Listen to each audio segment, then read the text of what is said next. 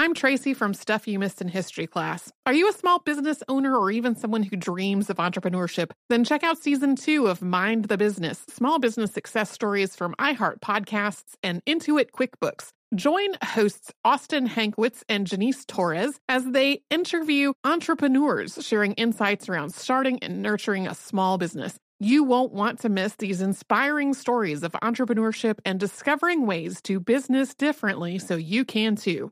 Planning your next trip? Choice Hotels family of 22 brands has over 7,400 locations and the perfect hotel for any traveler you want to be. Like a Cambria hotel serving up locally inspired craft cocktails for all my folks who maybe want to meet up and talk about Mad Royals. Check into a Radisson hotel with flexible workspaces for you strivers who listen during business travel. Or a Comfort hotel with free hot breakfast, family friendly pools, and big spacious rooms for the parents who listen with their kids and need a little retreat. What are you waiting for? Join Choice Privileges and start earning points toward your next stay. Find a stay for any you when you book direct at choicehotels.com, where travels come true. What does every grocery store aisle now have in common? Products that come in paper packaging. And not just the obvious ones like cereal boxes and juice cartons. From beauty products to boxed water, there are more opportunities to go papertarian than ever before. So why should you? Because paper comes from a renewable resource and can be recycled up to seven times. Simply put, it's the smart choice for the environment. And it turns out the easiest choice for you. Learn more at howlifeunfolds.com slash papertarian. When you think about the future, what kind of technology do you envision? Whatever the future holds, artificial intelligence will undoubtedly be at the heart of it all. Join Graham Class as he hosts season two of Technically Speaking, an Intel podcast, and hear from the minds transforming healthcare, retail, entertainment, personal computing, and more with the help of AI. Tune in every other Tuesday and explore the latest technology that's changing our world today and creating a more accessible tomorrow. Listen to Technically Speaking, an Intel podcast on the iHeartRadio app, Apple Podcasts, or wherever you get your podcasts. Welcome to Stuff You Missed in History class from HowStuffWorks.com.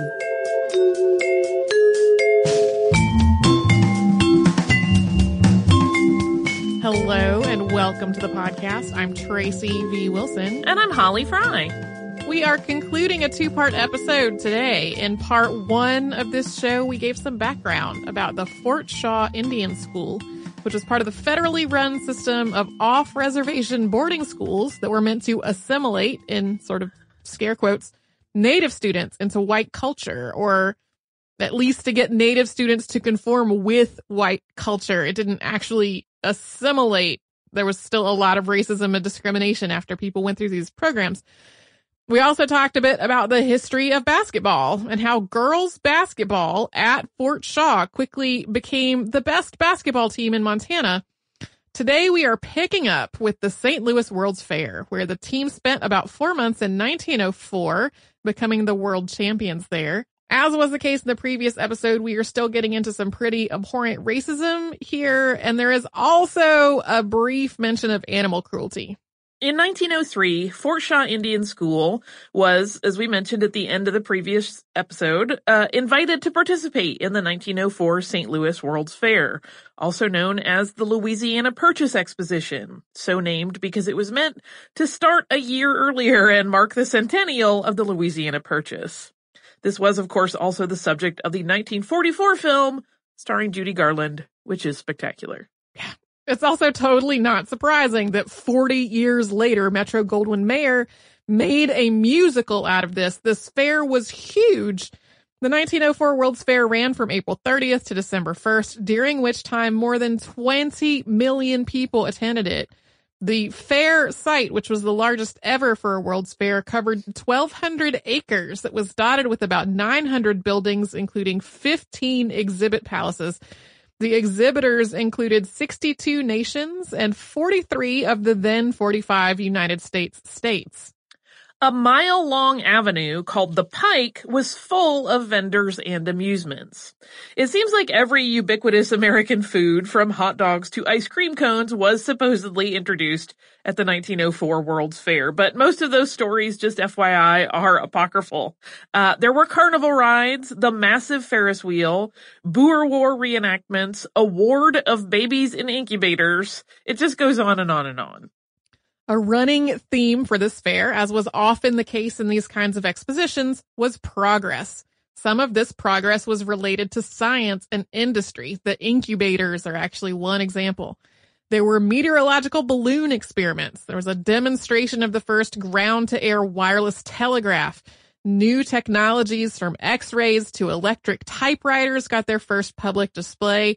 Some things that were still pretty novel to the world at the time got their time to shine too, including all kinds of other electrical appliances, gasoline engines, and automobiles. But some of it was also about cultural progress. The general idea was that the United States culture was superior, and that the nation was having a civilizing influence on the rest of the world, as well as within its own borders. This cultural progress was displayed through large pavilions of living exhibits of thousands of people from around the world. These living exhibits were a common element of the world's fairs and expositions of the era. They functioned almost like temporary human zoos. People actually lived in these for the duration of the fair, and living exhibits were frequently arranged to suggest a progression from the least to the most civilized peoples. One example in St. Louis was the Philippine Village, which covered 47 acres and housed more than a thousand people from at least 10 different Filipino ethnic groups. Often the cultural practices that were considered the most taboo from a white Christian American perspective, uh, were the biggest draw. In the case of the Philippine Village, this was the Igorot, who occasionally consumed dog for ceremonial purposes. And during the fair, organizers gave them dog to eat every day so that spectators could watch.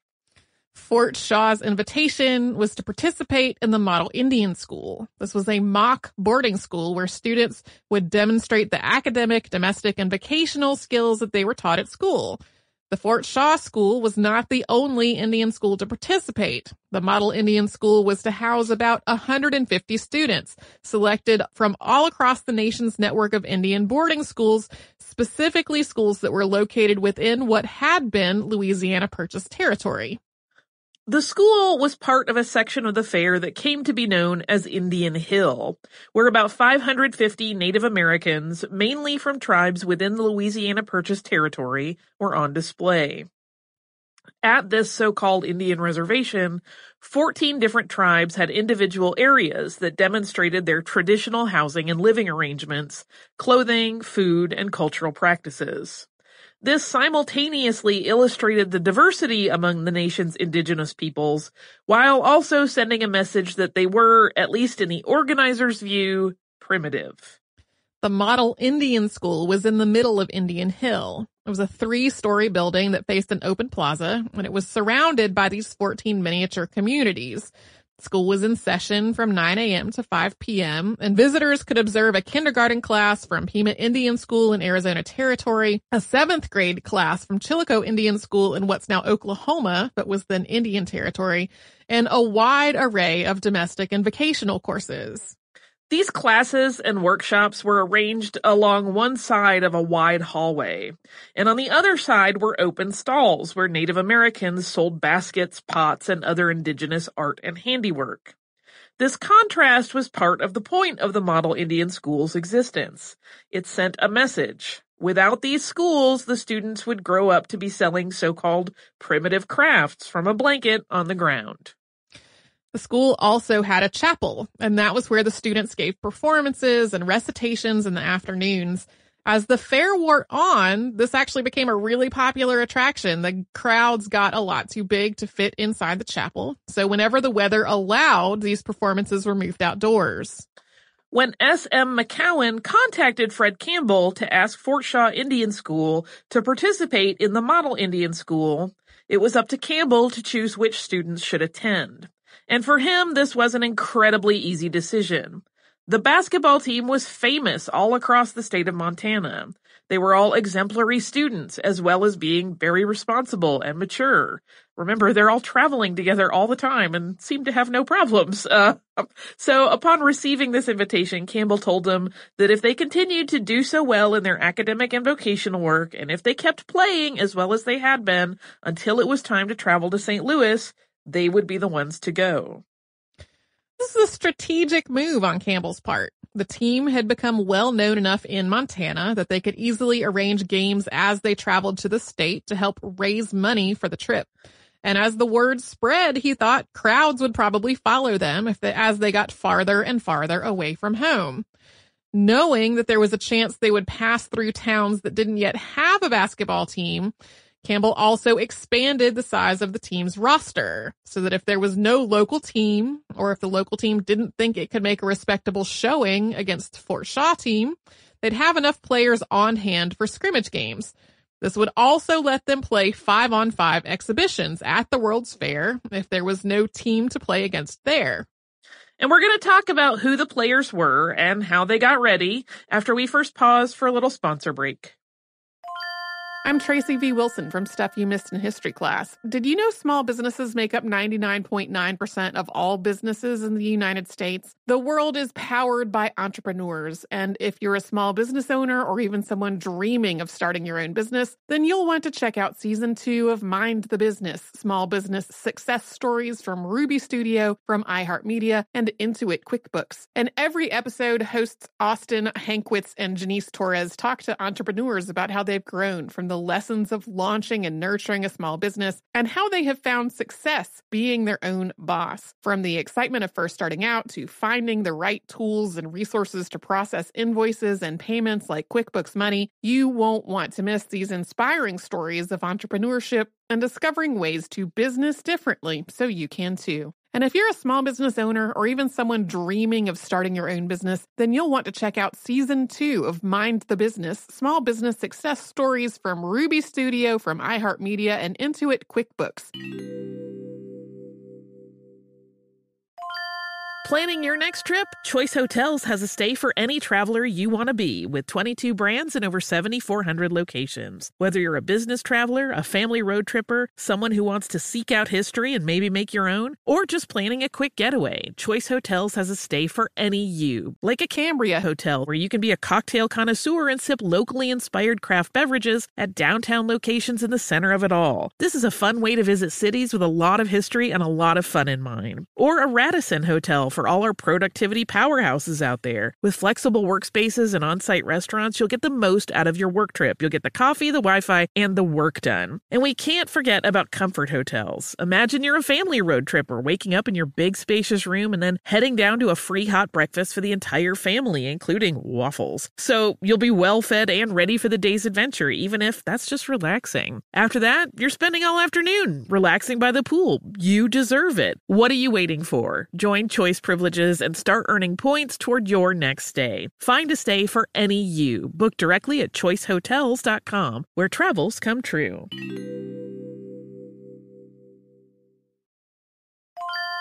If you use paper, you're a human. But if you choose paper, you're a papertarian, someone who lives a paper based lifestyle because it has a positive impact on the planet. And also because it's the easiest choice you'll make all day. Seriously. It's as easy as reaching for boxed instead of bottled water. It's as easy as opting for beauty products that come in paper packaging. It's as easy as grabbing eggs in a cardboard container. And that's all in one trip to the grocery store, which, if everyone's being honest, you were planning to go to anyway. But paper isn't just an easy choice. Papertarians know that it's the smart choice too, because paper comes from trees, a renewable and sustainably managed resource, and paper products are designed to be recycled. In fact, when you choose products that come in paper based packaging, those fibers can go on to be recycled up to seven times. So why wouldn't you go papertarian? Learn more at howlifeunfolds.com slash papertarian.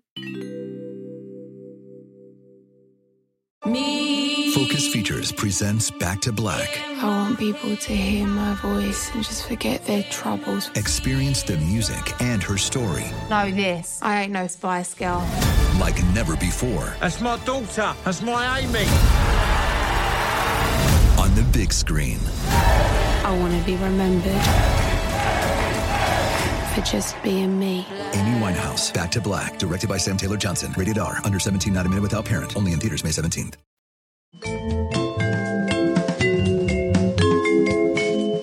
When building out the team that would travel to the World's Fair, Fred Campbell, who was coach, kept the trio who had performed so well in earlier games.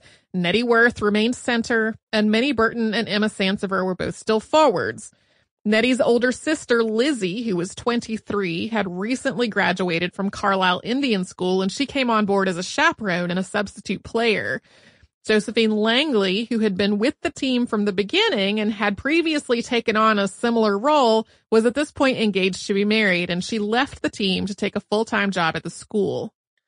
Also remaining from the 1902 team was Belle Johnson, who had been friends with Josie Langley when they were both living on the Blackfeet Reservation. Belle's mother sent her and her siblings to Fort Shaw on Josie's encouragement, and Josie took them under her wing when they were orphaned after their mother's death in 1900. Rounding out the 1904 team were Katie Snell, Jenny Butch, Rose LaRose, Flora Lucero, Sarah Mitchell, and Genevieve Healy, who was known as Jen. Katie, Jenny, and Sarah were all Assiniboine. Rose LaRose was Shoshone and Chippewa on her father's side and Bannock on her mother's. Jen Healy was Gros Ventre and Flora was Chippewa. Most of them had been substitute players in their previous season. Part of the agreement for their getting to go to St. Louis was continuing to play as well as they had been. But they didn't exactly get that opportunity the state had not developed a formal structure for pairing teams against one another. There was no statewide association or organization setting standards for games, playoffs, and championships. It was the responsibility of individual schools to work out game schedules, and Fort Shaw did not get that done.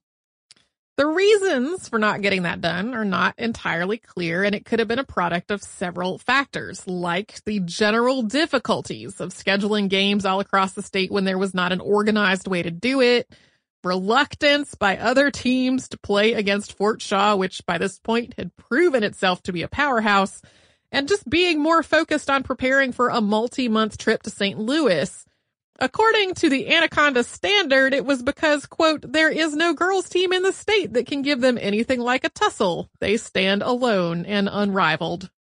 Whatever the reason, Fort Shaw just didn't get much of a competitive schedule together for the 1903 season. So instead of playing against other teams, Fort Shaw spent most of the season playing scrimmage games. This gave the new players more opportunities to play and practice performing in front of a crowd. Meanwhile, the school's vocational classes made new uniforms, still with long sleeve tops with sailor collars and bloomer-like pants with red and white trim to distinguish between the two scrimmage teams. In addition to all their scrimmage exhibitions, the young women had a lot of other skills to, br- to brush up on before going to the World's Fair. In addition to doing their academic and vocational work in front of an audience at the Model Indian School, they would be performing in mandolin recitals, doing literary recitations, and giving demonstrations of gymnastics and calisthenics. Lizzie Wirth acted as choreographer for their demonstrations. And Fort Shaw's music teacher, Fern Evans, set the program and trained them for their musical recitals. Lily B. Crawford trained them in their literary recitations, which was the one aspect of their preparation that the girls struggled with most of the girls had been playing team games together since childhood, and they had been studying music since they entered Fort Shaw. The school's music program was also highly regarded, with the band accompanying the basketball team and holding performances at halftime and after the game. But almost none of them really had any experience speaking in front of a crowd or reciting a literary piece for a crowd's enjoyment. I should make it clear that they likely all had experience with music from before they entered the school, but the school was re- really where they had formal education in music. The piece they prepared for their literary recitation was from Henry Wadsworth Longfellow's The Song of Hiawatha. In particular, it was part 20, The Famine. They also did an interpretive performance called Song of the Mystic, which was a dance that they performed in white robes, and this whole dance uh, and the the robe that they were wearing was described as just dazzlingly beautiful to watch. For their recitation, uh, they were to wear ceremonial buckskin dresses, which was a challenge. At Fort Shaw, the girls were only allowed to wear uniforms, and back home, Indian agents, which were government appointees that sort of served as liaisons with uh, native peoples, had strongly discouraged the wearing of traditional native garments. So finding enough buckskin dresses and beaded breastplates for this recitation actually proved to be very difficult. As they prepared to go to St. Louis, the basketball team added these recitations, dances, and recitals to their schedule so they would follow up their exhibition games with concerts afterward, and the cost of admission went toward their funds for the trip. Through the early spring of 1904, the Fort Shaw team, the band, and a few other students who had a particular knack for performance traveled to Anaconda, Butte, and Missoula playing what was billed as a farewell game and performance, the public's last chance to see them before they left for St. Louis. After the scrimmage game, they'd change out of their uniforms and into their traditional attire for an evening of music, recitation, and dance. The Model Indian School at the St. Louis World's Fair was scheduled to open on June 1st, 1904, and the Fort Shaw team had to join a little later. Because of their school commitments, they weren't actually able to leave until the start of June. They traveled by wagon and then train, doing something of a whistle stop tour through Montana, North Dakota, and Minnesota before turning south toward Missouri. They arrived on the fair's Montana Day, that was June 14th, 1904, and they played a mandolin recital not long after they got off the train. I'm just going to say that sounds exhausting to me. I can barely get off the airplane and come right to the office and start working. And they had been in transit on a train for a couple of weeks, got off the train and played a mandolin recital. All of this sounds exhausting. Go play a basketball game and then change clothes and you're going to dance for a while and you're going to play some music and you're going to do recitation. Yes. That's exhausting. It is. And we're going to talk about the time that they spent doing this in St. Louis after another quick sponsor break. I'm Tracy V. Wilson from Stuff You Missed in History class. Did you know small businesses make up 99.9% of all businesses in the United States? The world is powered by entrepreneurs, and if you're a small business owner or even someone dreaming of starting your own business, then you'll want to check out season two of Mind the Business Small Business Success Stories from Ruby Studio, from iHeartMedia, and Intuit QuickBooks. And every episode, hosts Austin Hankwitz and Janice Torres talk to entrepreneurs about how they've grown from the the lessons of launching and nurturing a small business, and how they have found success being their own boss. From the excitement of first starting out to finding the right tools and resources to process invoices and payments like QuickBooks Money, you won't want to miss these inspiring stories of entrepreneurship and discovering ways to business differently so you can too. And if you're a small business owner or even someone dreaming of starting your own business, then you'll want to check out season two of Mind the Business Small Business Success Stories from Ruby Studio, from iHeartMedia, and Intuit QuickBooks. Planning your next trip? Choice Hotels has a stay for any traveler you want to be with 22 brands and over 7,400 locations. Whether you're a business traveler, a family road tripper, someone who wants to seek out history and maybe make your own, or just planning a quick getaway, Choice Hotels has a stay for any you. Like a Cambria Hotel, where you can be a cocktail connoisseur and sip locally inspired craft beverages at downtown locations in the center of it all. This is a fun way to visit cities with a lot of history and a lot of fun in mind. Or a Radisson Hotel for all our productivity powerhouses out there. With flexible workspaces and on site restaurants, you'll get the most out of your work trip. You'll get the coffee, the Wi Fi, and the work done. And we can't forget about comfort hotels. Imagine you're a family road tripper waking up in your big spacious room and then heading down to a free hot breakfast for the entire family, including waffles. So you'll be well fed and ready for the day's adventure, even if that's just relaxing. After that, you're spending all afternoon relaxing by the pool. You deserve it. What are you waiting for? Join Choice privileges and start earning points toward your next stay. Find a stay for any you. Book directly at choicehotels.com, where travels come true.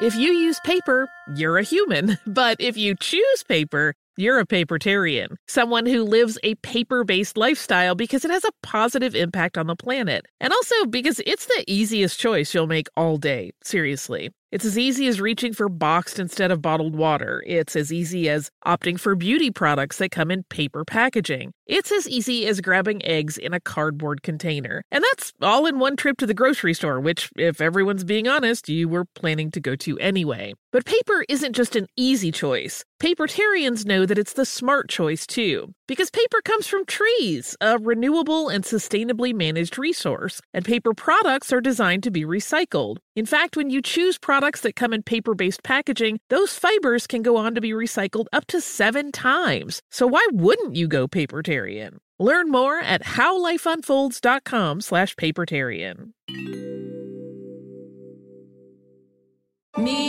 Focus Features presents Back to Black. I want people to hear my voice and just forget their troubles. Experience the music and her story Know this. I ain't no Spice Girl. like never before That's my daughter. That's my Amy. on the big screen. I want to be remembered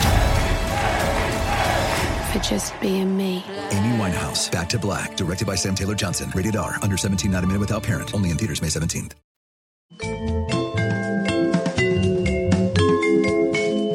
As we alluded to before the break, it had taken the Fort Shaw basketball team and their coach and chaperones about two weeks to travel from school to St. Louis. Once they got there, they kept up a busy schedule. In addition to their demonstration classes at the Model Indian School, they had regularly scheduled performances of their Hiawatha recitation, Song of the Mystic, and their mandolin concertos. Twice a week, weather permitting, they held basketball exhibitions in the courtyard outside of the model school. The players had downtime. They usually spent it down at the Pike, which became a favorite place to wander and watch and try out new foods. Most of their games on the fairgrounds were scrimmages, but they did actually leave the fairgrounds to play against several local high school teams. Even though they never had a home court advantage and they did not have the welcoming crowd that they had grown used to back in Montana, they still won every single time. If you've listened to our live show from Dallas on Pierre de Freddy and the modern Olympic Games, you'll know that in 1904, the Olympic Games were held in St. Louis at the same time at the, as the World's Fair. Unsurprisingly, this led to some problems, but it also meant there were a lot of athletic activities to take in in St. Louis, including basketball games. But the Fort Shaw basketball team was really the only opportunity to see women's sports. Women weren't officially allowed to participate in the Olympic Games yet, and women's basketball would not be an Olympic sport for another 70 plus years. The team did, however, get the honor of playing an exhibition game at the Olympics. Yeah, if you'll recall, these two events happening abutted right against each other caused so much confusion. Some people didn't even know they that the Olympics were happening. Some of them that were actually in the Olympics thought they were playing at the World's Fair. Um, aside from those couple of early games in their first season of competitive play, at this point, the Fort Shaw Indian School girls basketball team was undefeated. News coverage of their games suggested that they were unstoppable, speedier and more agile than the other teams, and adept at feints and strategies that their opponents just could not match. So, Philip Stremmel of Missouri decided it was time for somebody to rise to this challenge. He put together an all-star team to play against Fort Shaw in a three-game match to determine who would be champion of the World's Fair. He hand selected past members of St. Louis's Central High School team, taking the best of the best from the years that Central had been state champions. This alumna team trained together with the specific goal exclusively of defeating Fort Shaw. The games were to take place over three Saturdays. The first game was held on September 3rd, 1904, and Fort Shaw won 24 to 2. Still not the colossal scores that happened today, but that's a big disparity. And they did it even though Emma Sansaver was only recently back on the court having sprained her ankle in one of their games against the local high school. In the words of the St. Louis Dispatch, quote, to the great surprise of several hundred spectators, the girls from Fort Shaw were more active, more accurate, and cooler than their opponents. At the next scheduled Saturday, Stremmel and the St. Louis alumna team didn't even show up, forfeiting the entire series.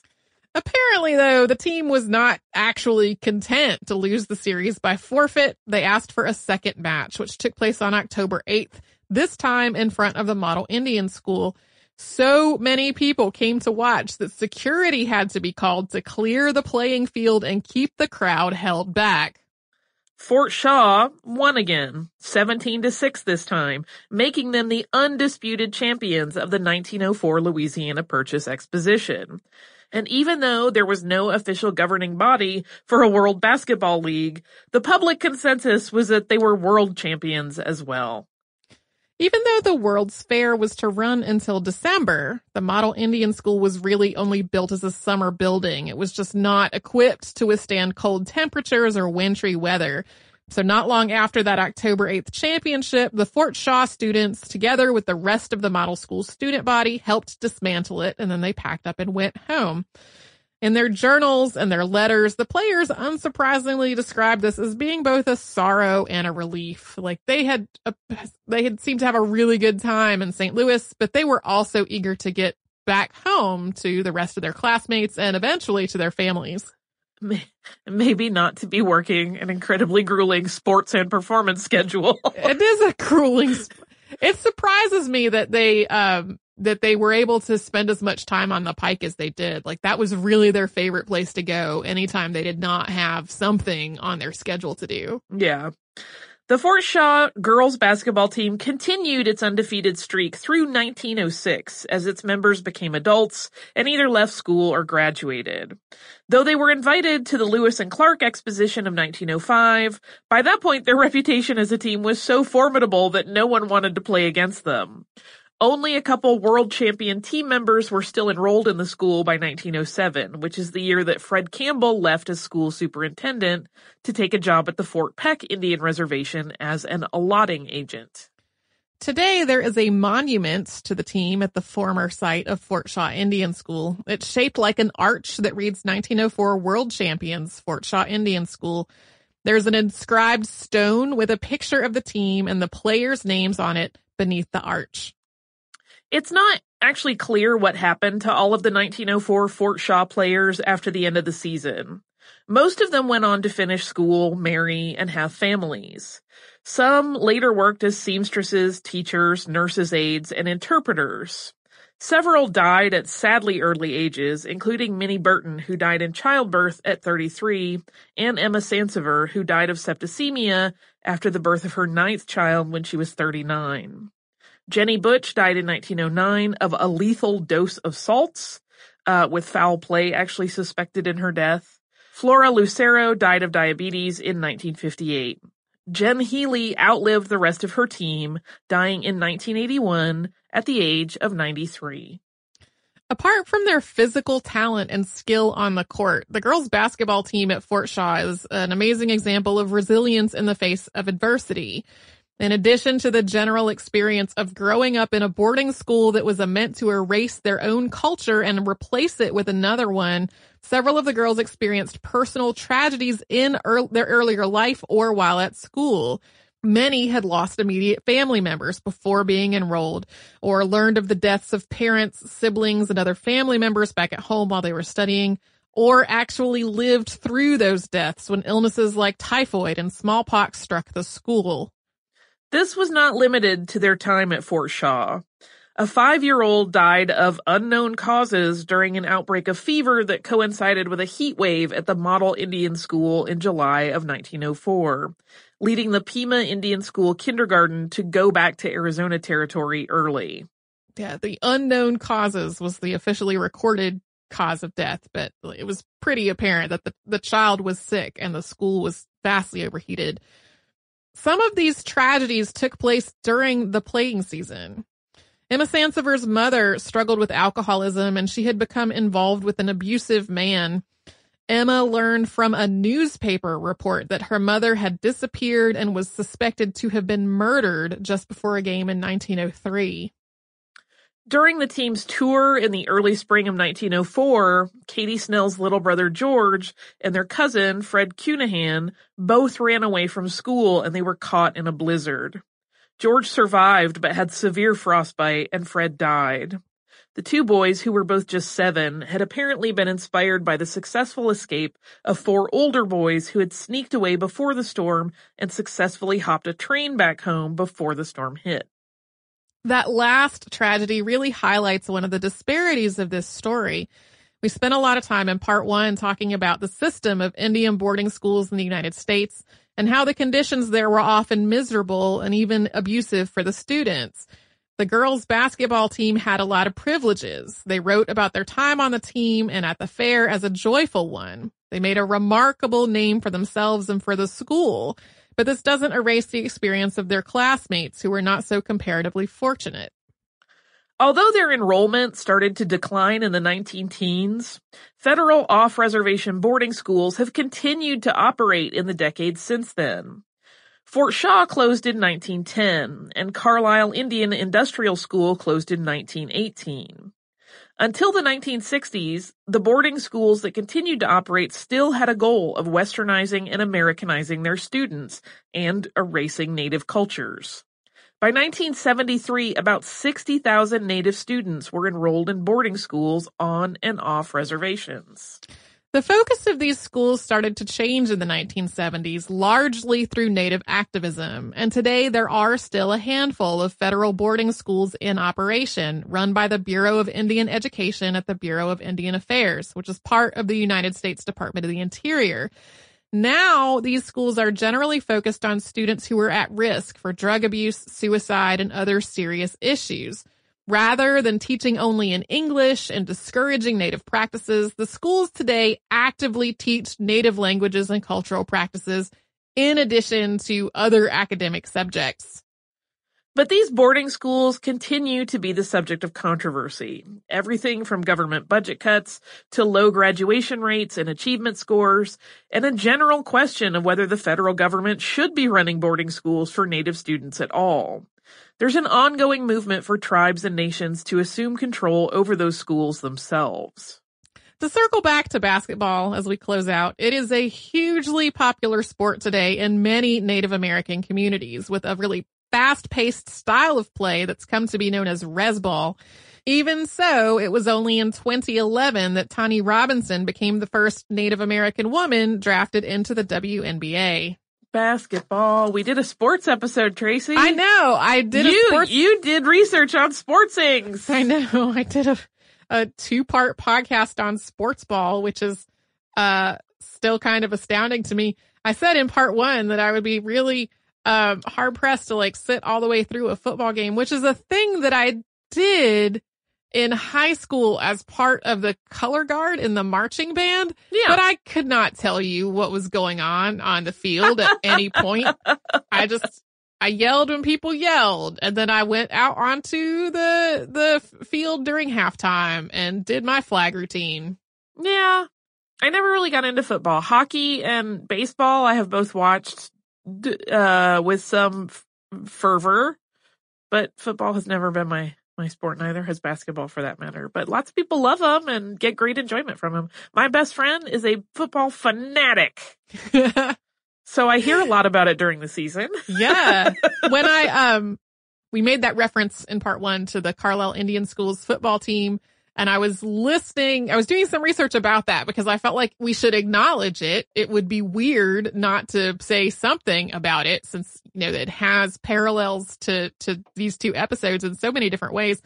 But I was listening to this explanation about how the football rules at the time differed from the football rules now. And it got into this whole thing about the first down line. And I was like, I'm out. I don't.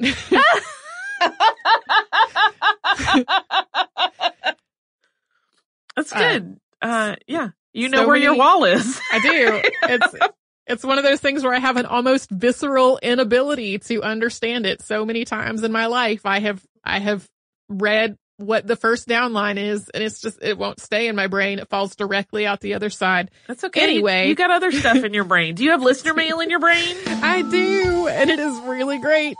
Uh, it is from Laura. Laura wrote an email titled Aaron Burr and a mummified head. Uh, so of course I had to read that. I love everything about it right out of the gate. Laura says, Hi, Tracy and Holly. I just wanted to say thanks for a great podcast. Recently, I enjoyed your feature on Theodosia Burr Alston and the throwback to the episode about her father, Aaron. Having grown up in Australia, I wasn't familiar with their stories and found their lives extremely interesting. So much so, I went on to do some extra reading and found a small connection to my own life. I learned that after his failed Mexico venture, Aaron Burr escaped to Europe and eventually London. Here, he was befriended by the noted social reformer Jeremy Bentham. In fact, the pair became so close that Burr wrote to Theodosia of his new confidant, quote, he is indeed the most perfect model that I have seen or imagined of moral and intellectual excellence. He is the most intimate friend I have in this country and my constant associate. I live in his house and compose a part of his family. The reason that this is so interesting to me is that I am very familiar with old Jeremy Bentham. In fact, I see him pretty much every day, despite the fact that he died in 1832. Laura b- begins talking about the University College of London and goes on to say one of my favorite parts of the old campus is the auto icon of its spiritual founder. You guessed it, Bentham. Essentially, this auto icon is his mummified remains sitting on top of a chair, clothed in his actual black suit and hat, complete with glasses and cane. To fit with his dying wishes, his, he left his body to science, and it was dissected in a public lecture by a friend, after which the skeleton was preserved. Bentham originally wanted his head preserved also using techniques traditional to the Maori people of New Zealand, but the process went horrifically wrong. Please see the attached article for a picture. A wax likeness was placed on the auto icon instead, and the disfigured head was displayed separately until a series of pranks by a rival university saw it stolen and held for ransom. According to legend, it was also hidden in a luggage locker in a Scottish strain, train station and used for football practice. Not surprisingly, it was then locked safely away in, in 1975 until just recently when a new exhibition at the university placed the head back on public display to explore life, death, and preservation. And then there's a link to an article about this bizarre severed head situation that was just there lying around for people to look at. Uh, yeah. It was ama- amazing to me that a piece of history that I pass by every day was so connected to big events happening around the world so many years ago, events that I learned about from your podcast. Keep up the excellent work, Laura. Thank you, Laura. I love that letter. Uh, it's really great.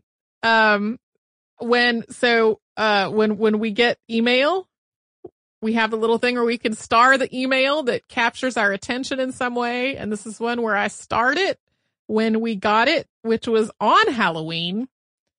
And then, as is the case with what the first downline means, my brain just flushed it completely out.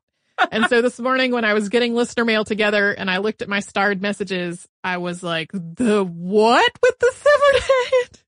I love it. I love so, it. Yes.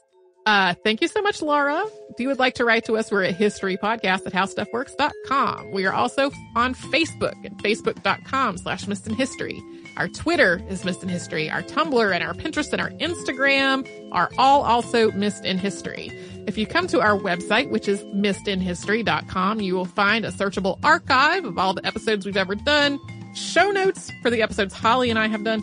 That includes links to uh, slash notations of all of the research that we have used for these podcasts. So you can do that if you come visit us at missedinhistory.com.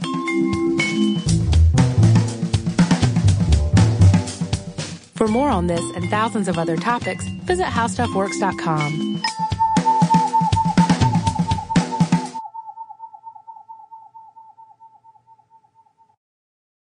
Xumo Play is your destination for endless entertainment. With a diverse lineup of 350 plus live channels, movies, and full TV series, you'll easily find something to watch right away. And the best part? It's all free. Love music? Get lost in the 90s with iHeart 90s, dance away with hip hop beats, and more on the iHeartRadio music channels. No logins, no signups, no accounts, no hassle. So what are you waiting for? Start streaming at play.xumo.com or download from the app and Google Play stores today. All you can stream with Xumo Play. The wait is almost over. Get ready for the 2024 NFL season as the full schedule is announced. Every rivalry, every rematch, every rookie debut, every game revealed.